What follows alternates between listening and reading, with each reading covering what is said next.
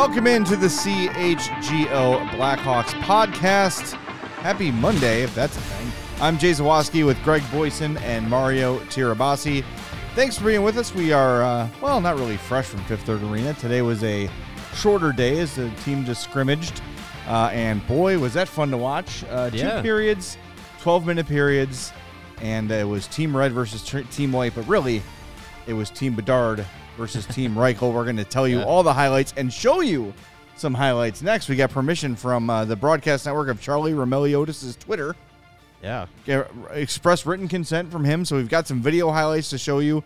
Before we get into all of that, make sure you smash that like button for us. We would appreciate that. Make sure you like and subscribe to our Facebook page. Same deal on your favorite podcast app. Subscribe, rate, review, all that great stuff. We would love for you to do that. It helps us out a lot. And a 5-star review on Apple Podcasts or Spotify would be greatly appreciated. So I think the news of the day is the two Blackhawks, you want to be the best players on the ice. We're absolutely the best players on the ice today for the team. Yeah, I think what you talked about today at the rink is that every player in this camp so far has looked as what you would hope to see them look like. And Bedard and Reichel today looked like the two best offensive options that the team has. And Taylor Hall chipped in with some good plays too. Like it all felt so far in the three in-person days that we've all been there, everything has felt right to me, at least. Like I haven't seen one guy where I'm like, yeah, there's no red flags at all. Like nothing. Everyone looks as they should. And it's still early. Better. Still early. And maybe it'll be easier to kind of pinpoint things down as roster numbers come down. But so far, every guy that you think is going to land in the AHL looks that way.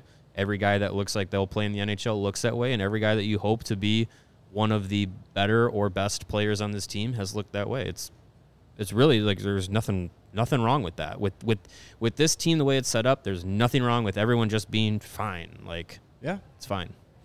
Yeah, I kind of liked the Bedard versus Reichel that we saw today, and they kind of trying to one-up each other, a little competition between those two. That's a good thing going forward. I know somebody had asked Lukas Reichel when we talked to him afterwards about how Kane and Taves used to push each other. You know, hey, I scored a goal in practice, so now, you know, Kane scored one, so now Taves got to score one, or you know, he's got to score two. Yeah. So that'll be fun to see that little thing going. But as our guy, the Steve, says, to what I saw today, my prediction of Lukas Reichel leading this team in points, I'm feeling a little better about it. Yeah. Feeling a little better about it. Not that far off. I am. Are you really? I mean, considering I figured I had no chance 7 hours ago, now I'm like, I have a slim chance. Yeah. And that line. I mean, you have a chance. That line of Reichel, Athanasiou, Kershev, they're going to be hard to defend because they get up the ice fast. Yeah. Yes, they've got some speed. And as long as it's like Reichel with the puck on his stick coming into the zone, I feel better because he could do both, and he was showing off some great stick handling. I know we're going to see this many times where it's going to be like we're going to get excited because that line's moving up the ice. Yeah. And it's Athanasiou, and then Athanasiou's it and misses the net on his chance. But, you know, maybe this is the year he gets that, like, anomaly shooting percentage. Finds his hands, yeah.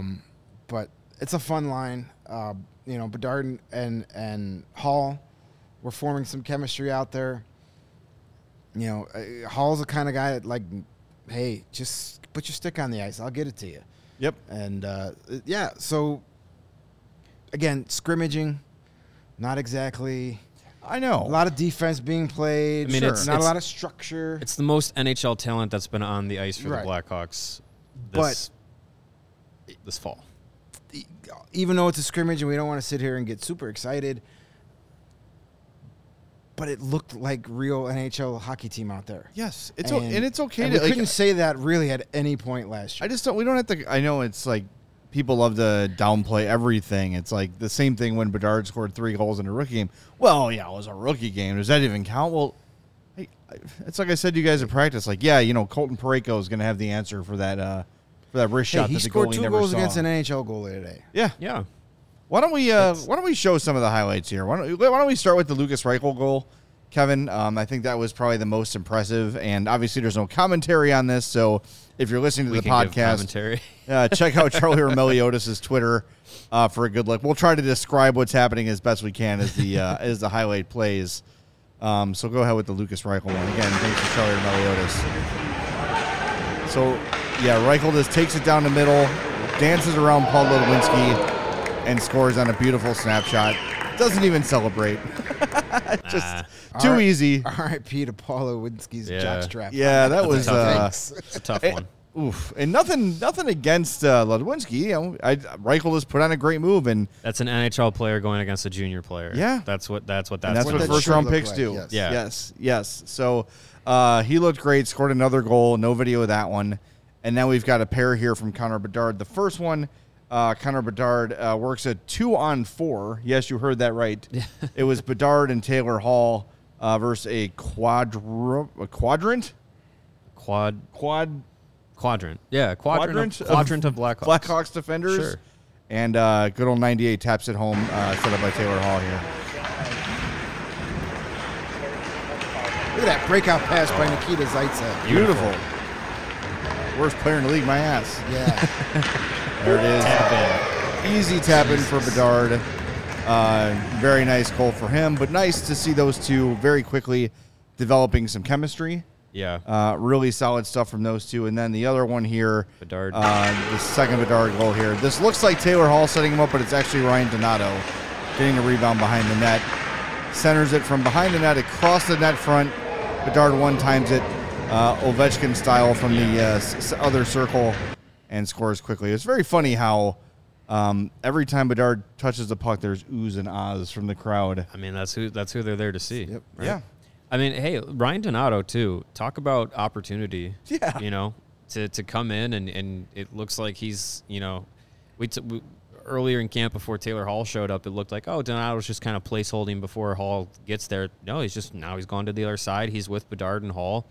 Like, that's an incredible opportunity to come in and have a chance to play with Taylor Hall and Connor Bedard, at least to start things here. Looks like he's getting that chance, and coming from, you know, being buried in Boston, being down the lineup in Seattle, like kind of like Max Domi was coming in here last year, where, you know, you weren't going to get a top six role most other places. So for Donato to come in, get that opportunity at least to start camp here, like make the most of it. And I think he knows the position he's in, and I think he's trying to showcase a little bit more of, you know, what made him a top prospect coming out of college. And hey, go take a hold of this opportunity. Opportunity means a lot to these guys. And, like, you know, yes, of course, Donato, but, like, even Taylor Hall, who has kind of been written off, kind of forgotten about a little bit, had some injury problems, was buried on a really deep Boston team. I think, you know, the initial shock of going from a historically great Boston team to a rebuilding team in Chicago was probably a little tough, but when he took some time to really consider the opportunity that's in front of him, look, he's going to be pretty much locked in at that left wing with Bedard. Those two are going to be pretty much together all year. You'd imagine so. And he is going to reap the benefits of that. And guess what? So is Connor Bedard. I don't want to take anything away and say that everything Taylor Hall does this year is because of Bedard. Bedard's going to thrive off playing with a player the quality of Taylor Hall, too. Yeah, absolutely. So that's a really nice fit. And we should show one more Bedard highlight here. He takes a beautiful saucer pass to Nick Foligno. This is between line changes. Half the line has changed. The other half is not. Beautiful saucer pass all the way across. And Foligno pulls it a backhand, and the goal is stopped by Soderblom. Just beautiful. Great beautiful save. Play all around. Great save. Yeah. Yeah. So, look, everything looks like it's clicking. And, yeah, of course, like we said, it's hard to judge. It's a scrimmage. Every team is rolling five lines. Seth Jones said it several times. Like, it's hard to glean too much because we didn't play that much. Yeah. A lot of guys didn't get a lot of opportunities out there. Each line got about, like, 6 shifts total. Yeah. So, yeah, not a lot, not a huge sample size. But just to circle back to Donato real quick, I mean, we had all sat here last week before camp started and tried to guess our opening night lineup, and I think we all had Taylor Radish on that top line. Apparently that's not going to happen. I mean, things can change. But I like the Donato. Here's an interesting thing that I like with Donato and Hall playing with Bedard. You have Donato, who is already shown his versatility, moving sides on this line. He can do that. He can play center. Both of those guys are here for 2 years. So you can get some long-term stability. If that's the line that sticks and clicks well, Hall and Donato are both back here next year. Yeah. So you can go in the next season, a season where get a couple more of these kids up here that are like, you could squint real hard and say, maybe this is a year where you're contending for a wild card spot at the final month of the season, kind of like that 07-08 Blackhawks team. Yeah. So you go into that season with Bedard playing with the same wingers he hopefully has a very successful rookie season with. Mm-hmm. It could go a long way. But I like Donato up there. But I think as the season goes, we're probably going to see Donato all over the place. Yeah. Kind of like Tyler Johnson in a bit. But having so many guys like that on your roster right now, it's a coach's dream to just be like, hey, I could mix my stuff up every day, and it's not really going to affect anybody. Yeah, you like having that versatility. It's a really this team is loaded with versatile weapons, and you know Johnson and Donato are just two of the guys that play me anywhere. I'll do what you need me to do, and do it with a smile. And I think what we're learning too about a lot of the new guys is it's not just the hockey ability, it's the personality, it's the leadership. And I know that like leadership gets thrown around a lot. When I say that, I mean just someone who's willing to teach, willing to help, you know. And Jason Dickinson talked about how last year he was in sort of a helping role, and then this year now he's with two veteran guys, so it's kind of a change in mindset. They just got a lot of guys of that sort of personality on the team. And, yeah, does that win you Stanley Cups? No, but it certainly doesn't hurt when you've got a rebuilding team with a bunch of young kids that are coming up trying to learn the ropes. It's really good stuff. And I think, you know, in light of what's happening with the Bears – and the White Sox and the Bulls who are stuck in neutral, and the Cubs who've had a pretty good weekend, I think it's time to anoint the Blackhawks as the least dysfunctional team in Chicago. I think so. Are we ready to make the claim? Are we ready? Do you need assistance on this? I think it's time. I think we have the most functional team, or least dysfunctional team, in Chicago sports right now. And in the spirit of the Nashville Predators, we are going to raise a banner commemorating the Chicago Blackhawks as the least dysfunctional Chicago team, September 2023. We did it, guys. Go team. Congratulations to Jamie Faulkner and Danny Wirtz, Kyle Davidson, Luke Richardson, and everybody involved for this glorious achievement. We have hung the banner here in the locker. I'm sure they're going to be raising then at the United Center and Fifth Third. Yes. Yeah, this is the authentic. Replicas will be available at the first home preseason game. Yes. For the first 10,000 fans. If I don't run out of red ink at home. Yeah. Yeah. That probably cost me like $8 to print. This will be hanging up in the third stall of the men's room outside section 203. Yeah. But yes. Yeah. Hey, make fun all you want. It's true. Hey, man, who would have thought 2 years ago that the Hawks, for at least September of 2023, would be Chicago's least dysfunctional team? Yeah, it's a good. And notice that it's not most functional. It's just least dysfunctional. Least dysfunctional, yes. It's least dysfunctional. Yeah, exactly. We're not taking too much, but we'll take what we can get, and I'm sure the Hawks are happy about that. It's been a good month. Yeah, I mean. They haven't lost. Undefeated. They haven't lost. You know, everything seems to be going just okay so far, and it's a low bar to cross, but they've crossed it. We'll take it. So it's time to celebrate. Like, just the fact that in less than 2 years, they've gone from, you know, the Kyle Beach scandal to now, you know, those days and weeks after that report was released, you know, you had fans questioning if they're going to cheer for them again. You had writers questioning if they wanted to cover that team again. Yep. There's a lot of uncertainty. And to go from there to now, you've got so much optimism around this team. Yes. And even if you didn't get Connor Bedard, you'd still have a lot of if it was Adam Fantilli or Leo Carlson we were watching at camp, we'd still have a lot of optimism about this team. Yeah. Things are definitely trending in the right direction. And we'd have more cooking stories. Are you get some air fried steaks going. But that just offends me. Again, what is another thing that's just strange to me is the Blackhawks front office has to be the most trusted in the city, right? I mean, by process of elimination, yeah. Yeah. I mean, they seem to be doing this right. You don't trust the Bulls. You don't trust the Sox. There's a common denominator there. The Cubs are kind of you feel like the Cubs should be more like the Yankees or Red Sox. The Cubs are like falling into this. Where had they actually tried to win, they would have had this division wrapped up 2 weeks ago. Right. You can't trust the Bears to do anything. Well, you can trust them to embarrass themselves on a weekly basis. Embarrass. Yeah, embarrass. So, I mean, it starts with bringing in Davidson. I think there was some skepticism when he first got the gig. I was not the biggest fan myself. Like, we're bringing in another guy that's been here the whole time. I had all those same thoughts. Yeah, sure. But it was like, all right, let's see what he does. And made some aggressive moves right off the bat. You know, the Brandon Hagel trade won me over. Like, wow, I can't believe what you got for him. And ballsy. Yes. That's all I want from my general manager is a guy that, A, is aggressive, has some stones, and is transparent. That's not literally. Right. No. I like some opaqueness to my physical GM. But he's not Larry Bird. Yes. I would like him to, like, let us know exactly what he's doing. Yeah. And then have the courage to follow through on what he tells you what to do. Look, man, it's tough for a GM who is 37, 34, 35. He's just older than me. Yeah. So to say 35. Like, thank you, Patrick Kane and Jonathan Toews, for your service. We appreciate you very much. Yeah. See your way to another team. Thank you. We love you. Goodbye.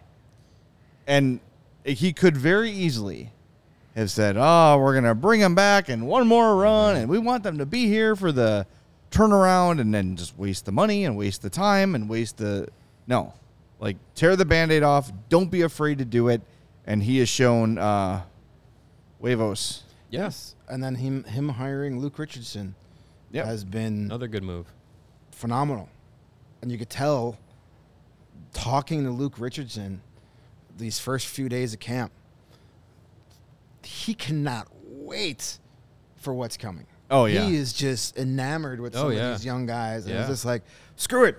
Let's play them all this year. Let's do it. Right? Kyle Davidson is probably like, now, Luke, we have to relax. Yeah. Yes. We have to pull back a little bit. But and it's fun. I'm sure it's fun for him that, at least right now, a lot of the guys that are looked at for, like, development and stuff are all defensemen. He's just like, I can get my hands on these guys and, you know, help be able to be, you know, more of a mentor because he played that role. And he played that role as an 19-year-old when he started his career way back in the day. So he's able to, like, relate to these guys more in this situation that they're in, you know, with Kaiser and Vlasic and Korchinski and Allen and all these guys down the row.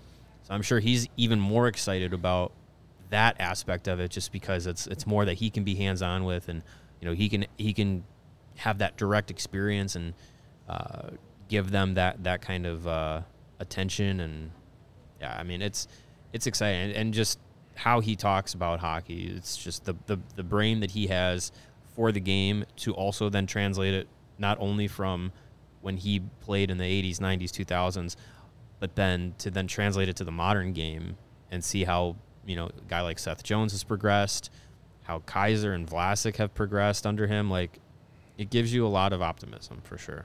Well, and the fact that, you know, you bring in a guy like that and you're maybe afraid he's going to be a little bit old school, but he's very willing and seemingly leaning towards starting three rookie defensemen on the left side this year. Yeah.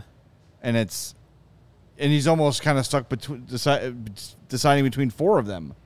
Right. With Kaiser, Phillips, Korchinski, and Vlasic. Yeah. Like, there's four to choose from, and it's like, he's kind of weighing that whole thing. And he also didn't stamp out the idea of Nolan Allen potentially being in the NHL this year. Right. That's five very young defensemen that could see NHL time this season, which I think is I mean, it's exciting to at least see kind of that future come through. And I don't know. I think for the Blackhawks in this city, they're never going to be the most popular team 24/7 round the sports clock, but they have one of the best opportunities since probably 15 years ago to grab hold of the city and get their attention and, you know, shake the collar of people in Chicago and be like, Connor Bedard is our hope.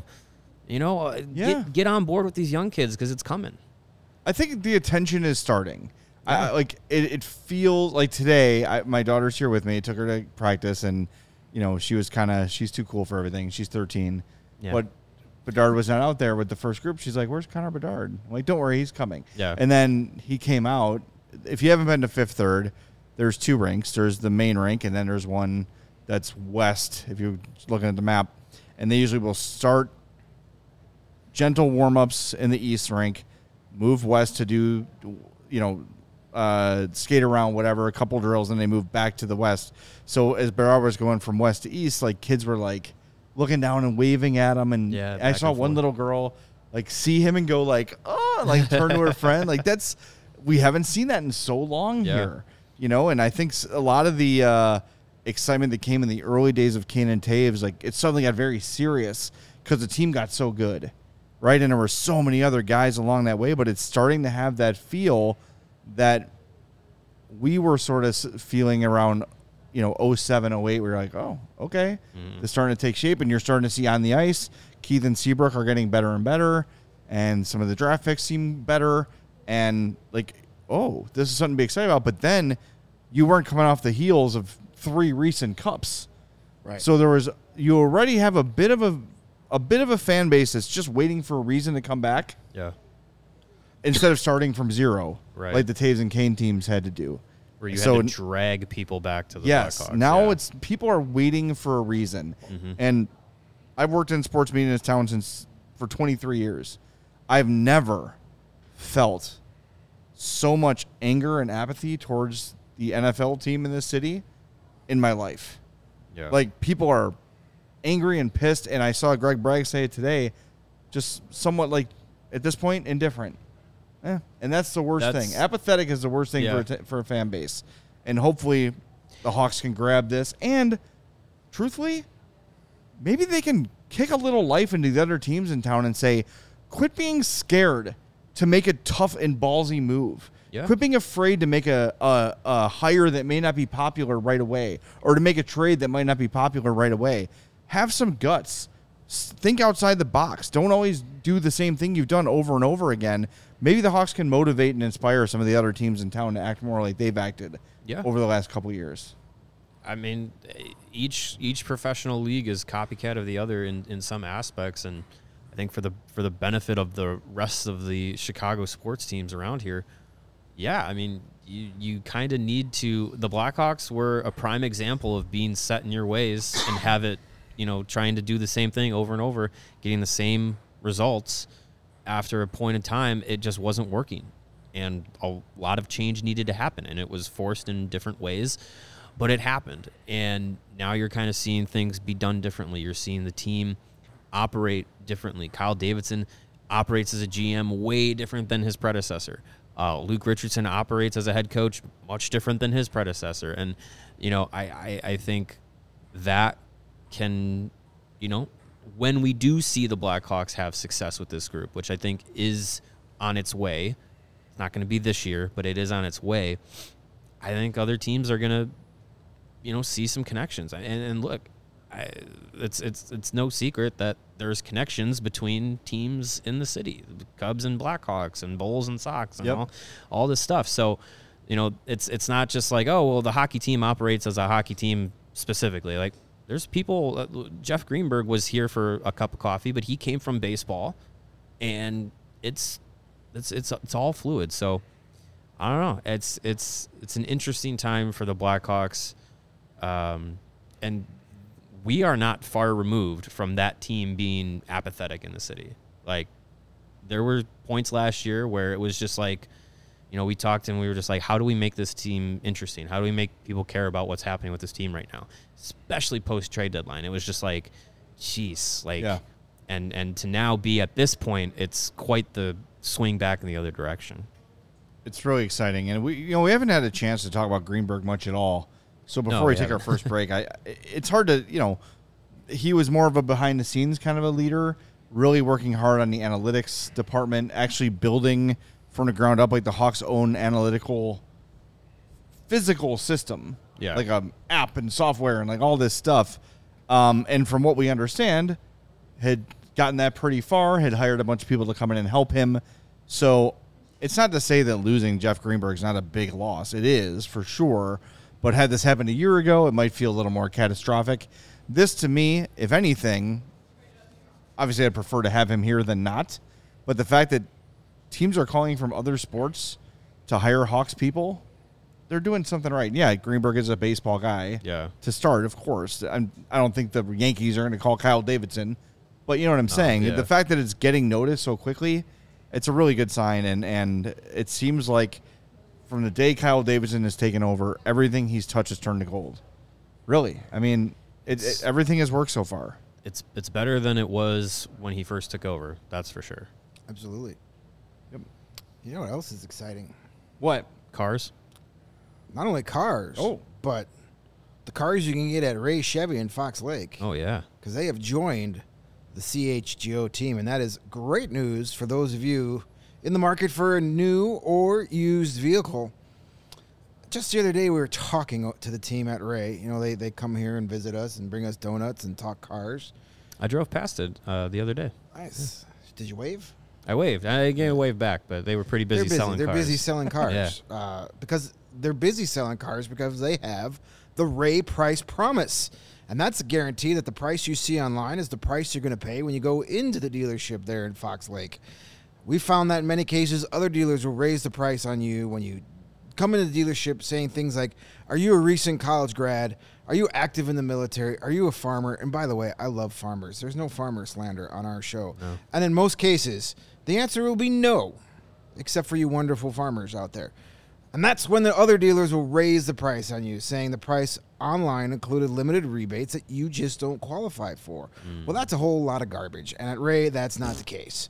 The price you see online is the price you will pay with no add-ons to the price ever. In fact, Ray will do everything possible to find additional savings for you, which may make the price lower than what you saw online.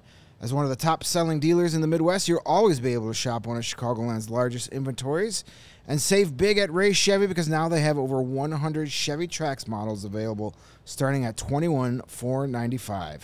And now, through September 30th, that's only a couple of days remaining. So hurry. All buyers can qualify for 0% financing. Make zero payments until 2024, plus put no money down. And the best of all, pay zero hidden fees with the Ray Price Promise. Visit Ray Chevrolet in Fox Lake or raychevrolet.com. Serving the community since 1963. Find new roads. Great deals from Ray Chevy. And if you're looking for some great deals on your television service, and that's literally everyone on Earth. Yep. Because it's getting more confusing and more expensive all the time.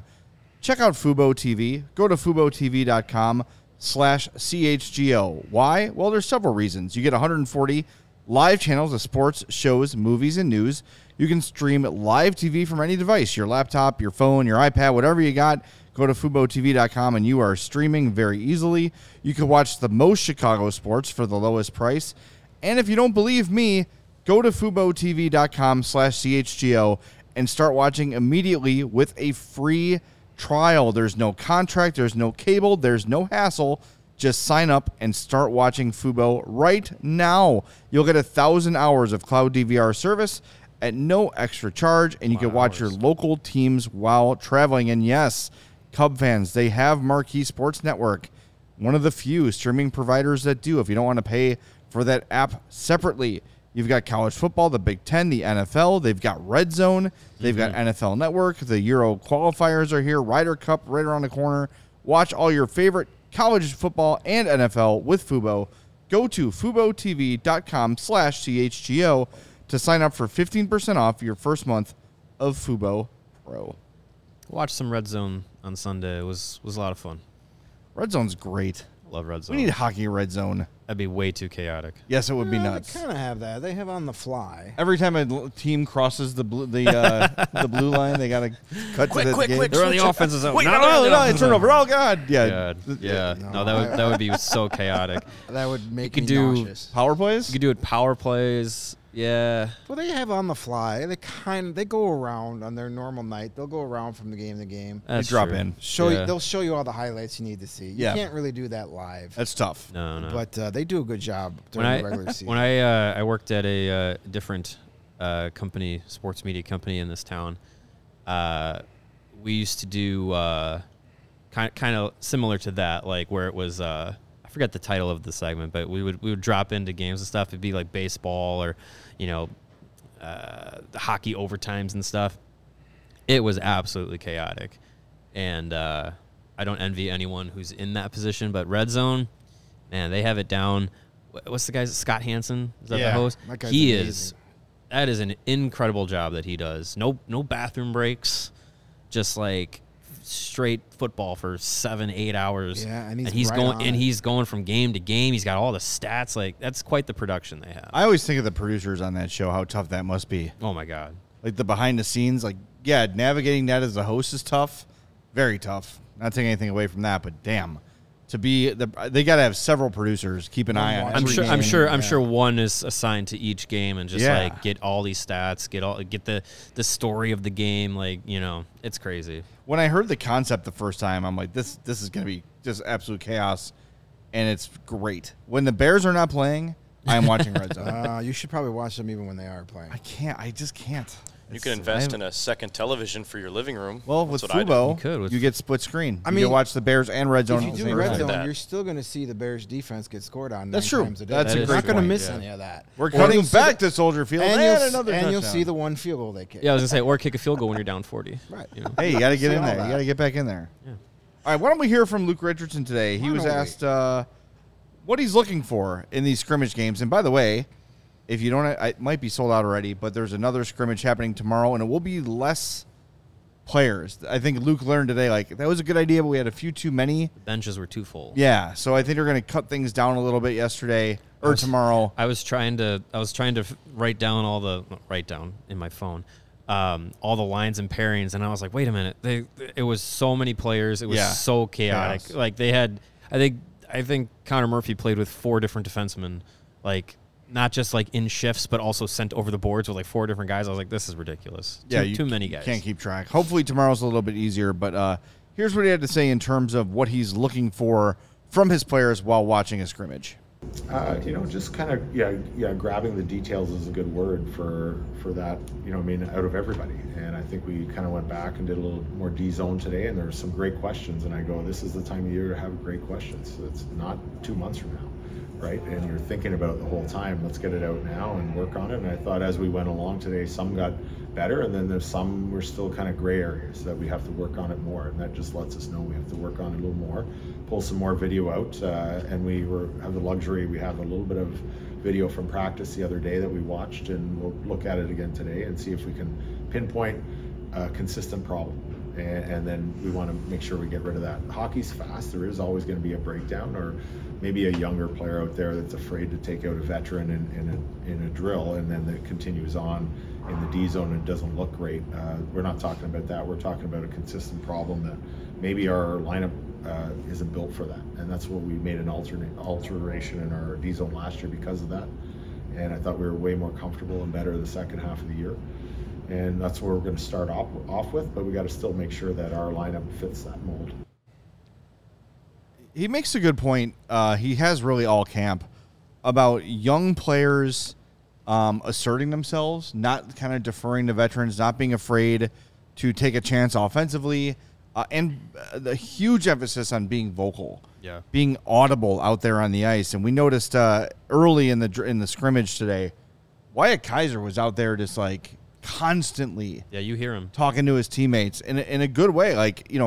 If you want your D partner to know where you are or where to go with the puck, as he's got his back turned to the most of the ice, facing the boards, you want to hear that. You hear it all the time when you watch a game.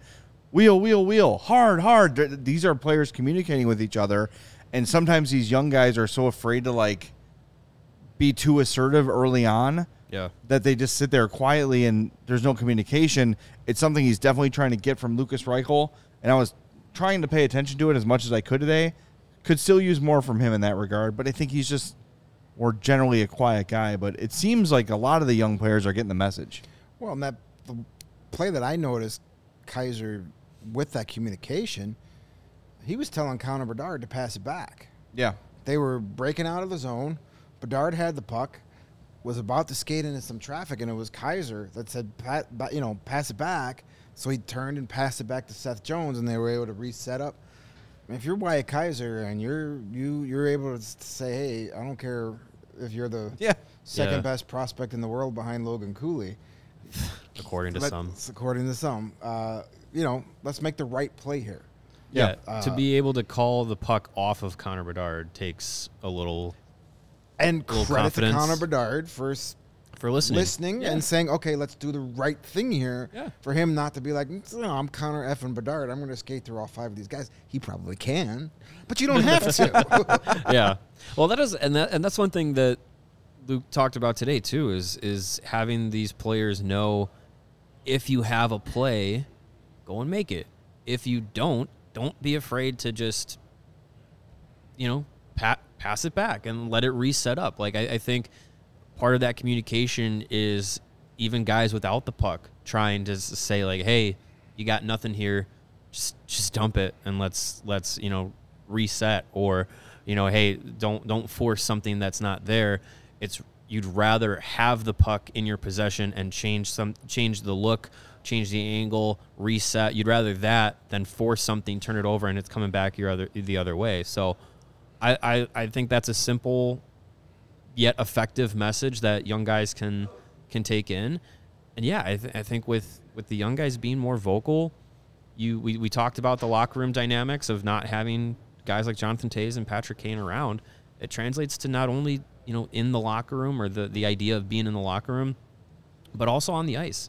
You know, if Patrick Kane and Jonathan Toews are out there doing the same thing, and Wyatt Kaiser, I know Bedard holds weight, but Toews or Kane probably would hold more if they were still with this team.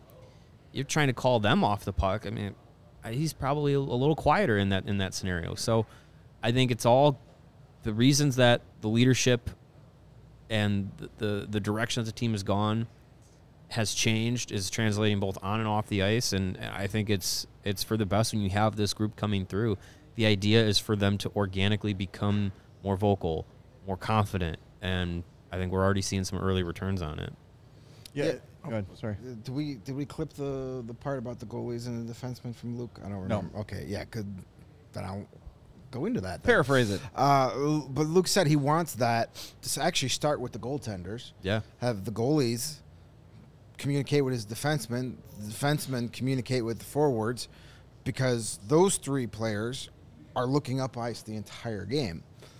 And also said, well, then it's up to the forwards to start listening to those guys. And so there's so much communication that goes on the ice. You know, hockey is controlled chaos. Yeah. Just so much going on. You know, there's where you're supposed to be, where you want to be, and where you should be. Those could be three different places at the same time. Yeah. And to make those decisions in a split second, it's tough, especially when you're inexperienced in a young team. So having guys out there that are helping you along, regardless of what position you play, it's like having your coaching staff on the ice. And that's where guys, we talk about how impressed we are with a young guy like Kaiser, but that's where like guys like Nick Foligno, who's always out there talking to guys. Yeah. And after drills, he skates up behind guys, and you can see him talking. Now, he may be telling him a dad joke, but chances are he's also, like, saying, hey, you know, maybe try this, or I like what you did there. And it starts at training camp, and it's only going to carry over into the season. Like, I know there's no expectations for this team this year as far as playoff goes and wins and losses, but just it's exciting to see that they're building these the right way to do things from day one of camp, and it's only going to get better as the season progresses. We actually have a really good quote from Seth Jones that we can't use on the show because Pearl Jam is too audible in the background. Yeah. And it might get flagged by YouTube, so we literally Pearl Jam can't play it. Loves the Blackhawks, though. I don't think they yell at We'd us. Have to get express written consent from Eddie Vedder, and I don't think we have a direct line. Not directly, just yet. Oh, we should have had Kaylee Talios text. Yeah, seriously. She was right there. Yeah. But basically what he said was, this is Seth Jones talking about Kaiser, saying he's a great skater, knows how to use his body. But one of the things he said was he's got this confidence about him.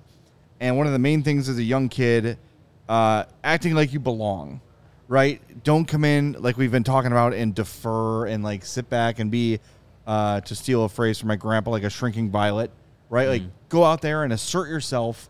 You can do that without being cocky or being out of your place. And I think the roster that Kyle Davidson has assembled here is the kind of roster that would be open to a kid asserting himself in that way. Yeah. Right? And I think your point about Kane and Taves is right. And it's not critical of them, but it's just how is Wyatt Kaiser going to jump over those boards and shout to Patrick Kane, pass it to me? Right. Just think about that. Like, that's really an awkward place to put a kid. And Patrick Kane be like, I got it. Yeah. I've been down this right-wing board a few times, and I know what I'm saying. You know what I mean? And maybe that never actually happens, but in the mind of a young player, I should tell him to pass back to me. Yeah. He'll know. He knows. Right. Right? Like, that's what we're talking about when we say allow these young players to become leaders and to take shape and to excel without those two guys. It's not that Kane and Taves are doing anything directly to prevent that, but just their presence alone. It's intimidating. Yeah. And I think we've talked about it for the last few shows. Even Seth Jones feels more relaxed and confident and more of a leader this year than he has in the previous two. Yeah. Right? It's just and maybe it changes as the year goes on. But through training camp so far, he has been available. He has shared things, right? Like, he has been a way more of an open book than he's ever been before. And I think all of this is by design. This is what Kyle Davidson had in mind when he made those decisions to move on from those two guys. Yeah. It wasn't personal. It wasn't that I don't think these guys have any good hockey left. I don't think any of us believe that. No, and it's not a situation like, you know, the Winnipeg Jets locker room was in, where it was just like, these guys are not the leaders that we need them to be. It was just the amount of air in the locker room and on the ice that they took up wasn't going to allow for the rest of the team to do what they wanted to do. And there's only so much space that you can have for guys like that. So yeah, I think it allows what they're trying to do actually happen. The amount of chuckles that we've had from Seth Jones this year is way more than I remember at training camp last year. So sure. If you're trying to bet the over under on Seth Jones chuckles this year, bet the over. Because we're off to a good start. No, he definitely seems more relaxed. Yeah. More confident. You know, I think this is the first year he's been here where there's been certainty. Yeah. You know, he came in here this first year. There was that, hey, remember that letter I wrote you last year that we were going to go with young players? I was just kidding. Here's Marc-Andre Fleury and Seth Jones and Jake McCabe, and darn it, we're going to try and be a playoff team. And then 11 games into the season, it was like, well, that didn't work. Nope, that's a failure. That was maybe we shouldn't have done this. And then last year, you know, coming in with a first-year head coach you've never played for, and then having to deal with, you know, an all-new roster, and then a lot of those guys knowing that they're not going to be here for the long haul. But now, second year under Luke Richardson and Seth Jones, improved vastly from start to finish of the season under Luke Richardson. Oh, yeah. So now he knows what to expect from his coaching staff. He now can look at this roster and look across the room in training camp and go, I know I'm going to be playing with you all season long. Yeah. I'm not going to be asked questions about when you're going to get traded or when you're going to get traded. Let's just play some freaking hockey. Right. So for the first time in his now 3 years with the team, he can come in to this season and just focus on his job. And that, right. And that's a point, too, with what we were talking about with Taylor Hall and Ryan Donato. Like, being on a line with Connor Bedard, neither one of those guys is looked at as, well, yeah, thanks for your 60 games, but you're gonna be out of here by March. they're here for at least this full year. Yeah. You know, we'll see what happens. Maybe next year we start those conversations. Yeah, or in the offseason, but or we talk extension. Who knows? Right. Depends on what happens. But to not have to have that looming over every single player that's on the roster, it makes a huge difference. Well, and also not just like those guys personally, but every teammate is asked about it constantly. Right. So you're immediately, before the media door opens, the team's looking around like, here we go, more questions about Kane and Taves. And, right. And I can, there's been a lot of questions in training camp about Kane and Taves. I think some people are working on some stories, and I think you see guys like, can't wait till those are published. Okay. It's like, yeah, I mean, I would expect that in the first week of camp. First time that neither of those players have been around in 15 years for a training camp. But yes, I also believe that those stories and questions will be done and through by the time we get to game one. I hope so. Yeah. One guy brought Taves up on his own. Lukas Reichel said he's been watching videos of Taves and Bergeron working faceoffs and playing in the defensive zone. That's a good start. Yeah. If he had said, I'm watching Kirby Doc videos, I'd be like, Lukas, my man, come here. Can I have a minute? Can I have come here. Been watching Patrick Kane defense videos. Yeah, like, no. Yeah. So, all two of them. The piano has arrived. All two of them. Yeah. No, Lukas, we got to talk to Lukas Reichel, and Lukas Reichel gave us a Lukas Reichel interview.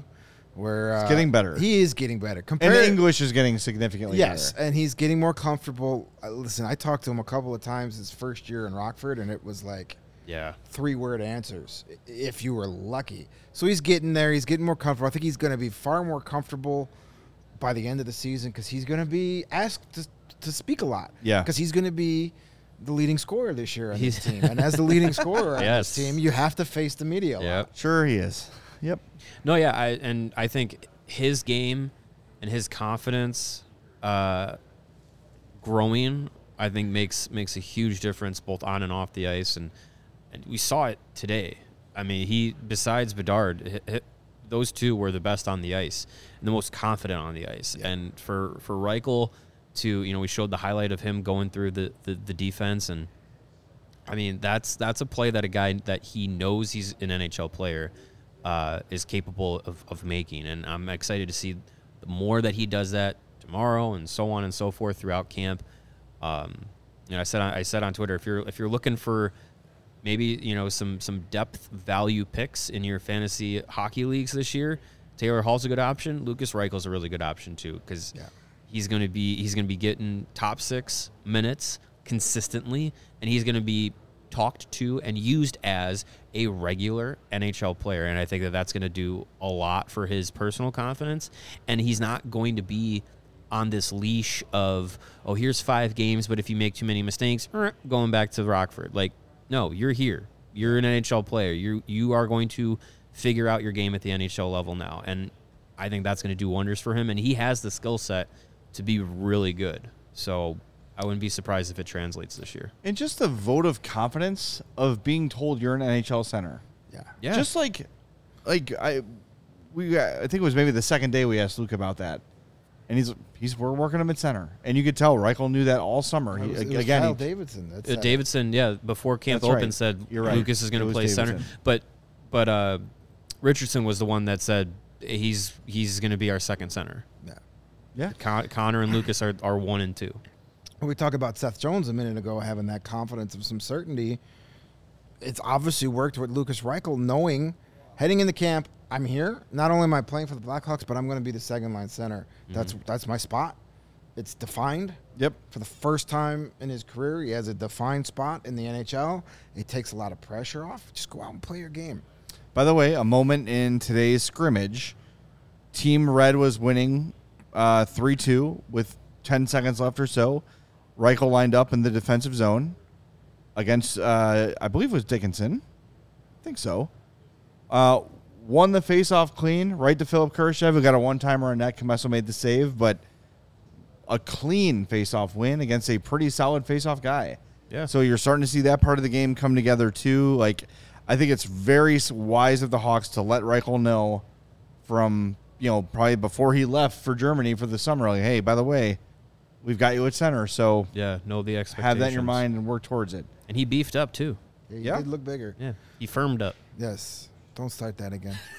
It's going to be another Twitter clip of you. That clip didn't hit Twitter. That just lives on YouTube. For our personal use only. Yeah. But yeah, just for us. This was the first time we got to talk to Lukas up close today. And, yes, he did look like he's filled out a little bit more. Yeah. And that's good. Less of a tennis player build. Yeah. And that'll only improve more as we go on. So a very encouraging first 4 days of camp for young Mr. Reichel. And it's good. It's, as you said earlier, Mario, to start the show, we're seeing everything that we wanted to see pretty much out of everybody. There's no real, like, oh, my God, it's early, but I'm starting to panic. Yeah. Right. It's just like we'll know more in games. But right. But everybody is where you would want them to be or even beyond where you would want them to be at this point of the season. So it's encouraging. It's like I can't believe that I'm actually looking forward to preseason hockey. Yeah. We're going to get a lot of it real quick. Yeah. 3 games, 5 days. Be fast. Yes. And we'll have post-game shows for 2 of those 3 games. Yeah, Thursday and Sunday. We were going to do all 3, but the Saturday game in Minnesota is not being televised, which is so strange for Minnesota. Yeah. But no TV, so we have no way of watching that game. So Thursday night, bless you, and Sunday night, post-game shows, first 2 of the season. Yes. Sunday night's post-game show will be interesting because the Bears are the lead-in. So we'll see. Well, we'll see how it goes. Well, we can borrow Greg's Bragg's bag. Hopefully, we don't need a paper bag. Are we calling him Greg Bags now? Ooh, Greg Bags, Greg Paper Bags. Yeah, yep. This is so. I feel bad. We could do that. What was the guy that we saw on Twitter with the truckers? Piss Jugman or whatever. Oh, Piss Jugman. Yeah, Piss Jugman. Yeah, Piss Jugman. That was good stuff. $5. Greg, take your picture. Greg Bagman. This joke. Yeah. Greg Paper Bag Man. Oh, I feel bad. Yeah. I feel bad for them. Anyway, I feel bad for all of us. Hopefully we don't need any paper bags or I wouldn't think so. Piss jugs. No, those days are over. Yeah. Another line that looked pretty good, and we will probably be seeing a lot of them this year, is Jason Dickinson with Nick Foligno and Corey Perry. We got a chance to talk to Jason Dickinson after practice today, and he talked about finding chemistry with that line. We're finding chemistry between the three of us. Between my 2 wingers, and we're going to be a gritty line that's going to play a lot of hockey below the dots. And in scrimmages, sometimes it's a little bit hard against your own teammates to play that style. And so I think come game time, that's when we're going to really feel really good with each other. You guys are probably roles last year. I mean, you were centering Kane for a while and producing. Is that a role you relish being in that kind of more grinder role? Yes, because I take such pride in the D zone that it comes a lot more naturally and a lot easier. When you're put in a position to play with the top guys, they want to produce. So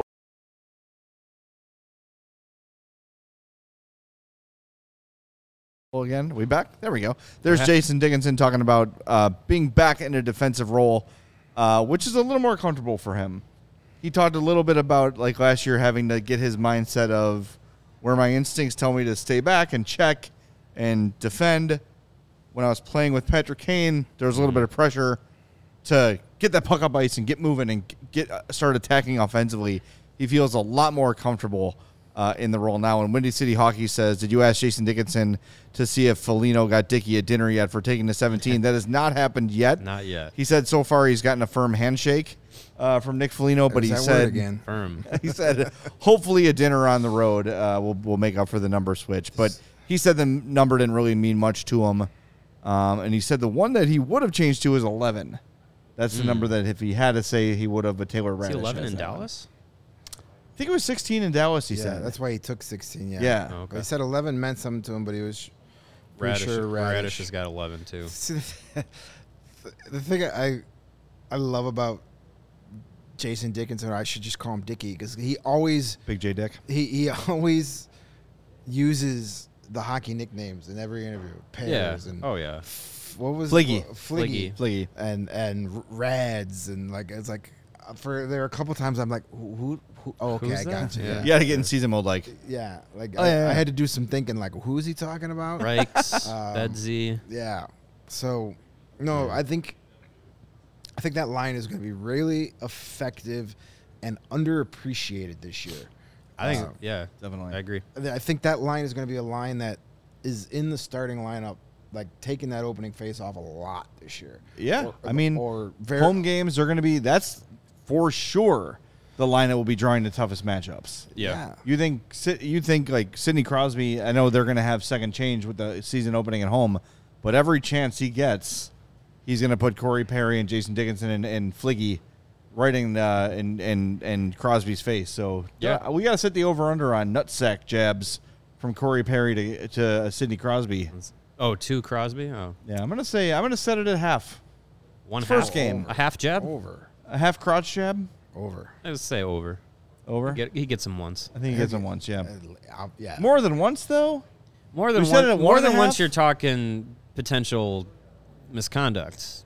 Yeah, that's true. But he knows how to do it without getting caught. Perry knows how to give you a little flick as he skates by to the bench. Yeah, speaking of that, we saw a little tyke in the crowd today in a Corey Perry jersey.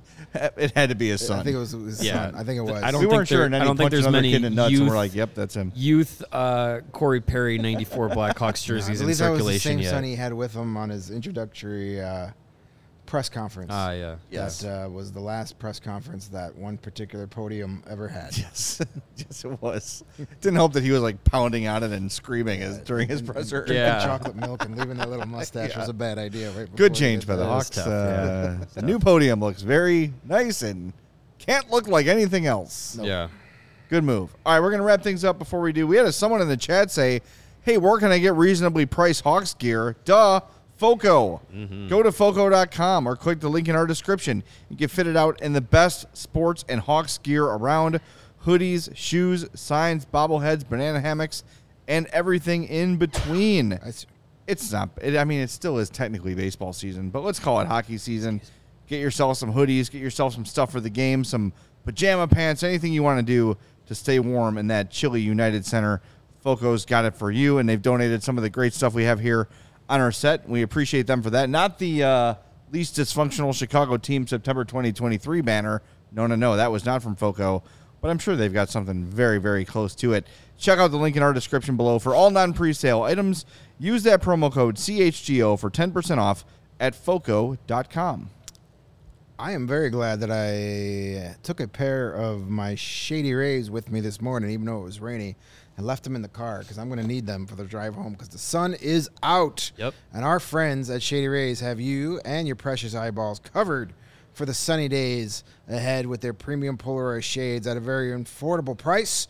Shady Rays is the best independent sunglasses company that offers you a world-class product that's just as good as any expensive pair we've ever worn. I say even better. Their durable frames and extremely clear optics are perfect for any and all of your outdoor adventures. And that's not all. Shady Rays offers the most insane protection in all of eyewear. That's according to Anders Sorensen, who likes to use the word insane. Every pair of sunglasses is backed by lost and broken replacements. If you lose or break your pair, even on day one, they told us they're going to send you a brand new pair, no questions asked. You can wear your Shady Rays with confidence because they have your back long after your purchase. You're going to look great. You're going to feel great because together with their customers, Shady Rays is providing much-needed support to nonprofit partners across the U.S. through Shady Rays Impact. They're doing everything from building play sets for pediatric cancer patients to providing young adults with MS the outdoor adventure of a lifetime. Shady Rays is making an impact in your community and others like it now and for years to come. And if you don't love your Shady Rays, but you're going to, so this really doesn't matter. But just in case you don't, you can always exchange them for a new pair or return them for free within 30 days. There is zero risk when you shop. Their team always has your back. And exclusively for our listeners only, Shady Rays is giving out their best deal of the season. Head on over to ShadyRays.com and use the promo code CHGO at checkout, and you're going to get 50% off all orders of two or more of their awesome, awesome shades rated 5 stars by over 250,000 people. If you're talking about 5-star sunglasses, let me tell you about some 5-star beer from our friends at the Goose Island Beer Company. Goose Island, they are the proud beer sponsor of us here at CHGO. Nice honks. And they have been Chicago's beer since 1988. And they have a tremendous year-round beer roster that boasts the full pocket pills, the everyday beer that the Goose Island beer brewers are drinking. Of course, you have the family of beer hugs, the Imperial IPAs, and the golden cans of 312, the wheat ale, the staple of their year-round beer roster. And, of course, we are into late September, which means that's Oktoberfest season. So ring in the fall season with a delicious Goose Island Oktoberfest beer. You can get all of these beers and even more ultra fresh brewery exclusives when you go to Goose Island's original brew house on Clybourne Avenue in Lincoln Park, or you can go to their tap room on Fulton Street in Westtown. Again, that's the Goose Island Beer Company, Chicago's beer. All right, we are back tomorrow at 3 after scrimmage number 2. I'm not sure if it's going to be everybody. We'll see. Not sure who's going to play or how they're going to divide things up. I think they don't know yet either. They're probably figuring that out as we speak. But if you're headed over to Fifth Third tomorrow, be ready to go for some entertaining hockey. Can't wait. And say hi. And then, we're going to be off Wednesday and then back Thursday with post game.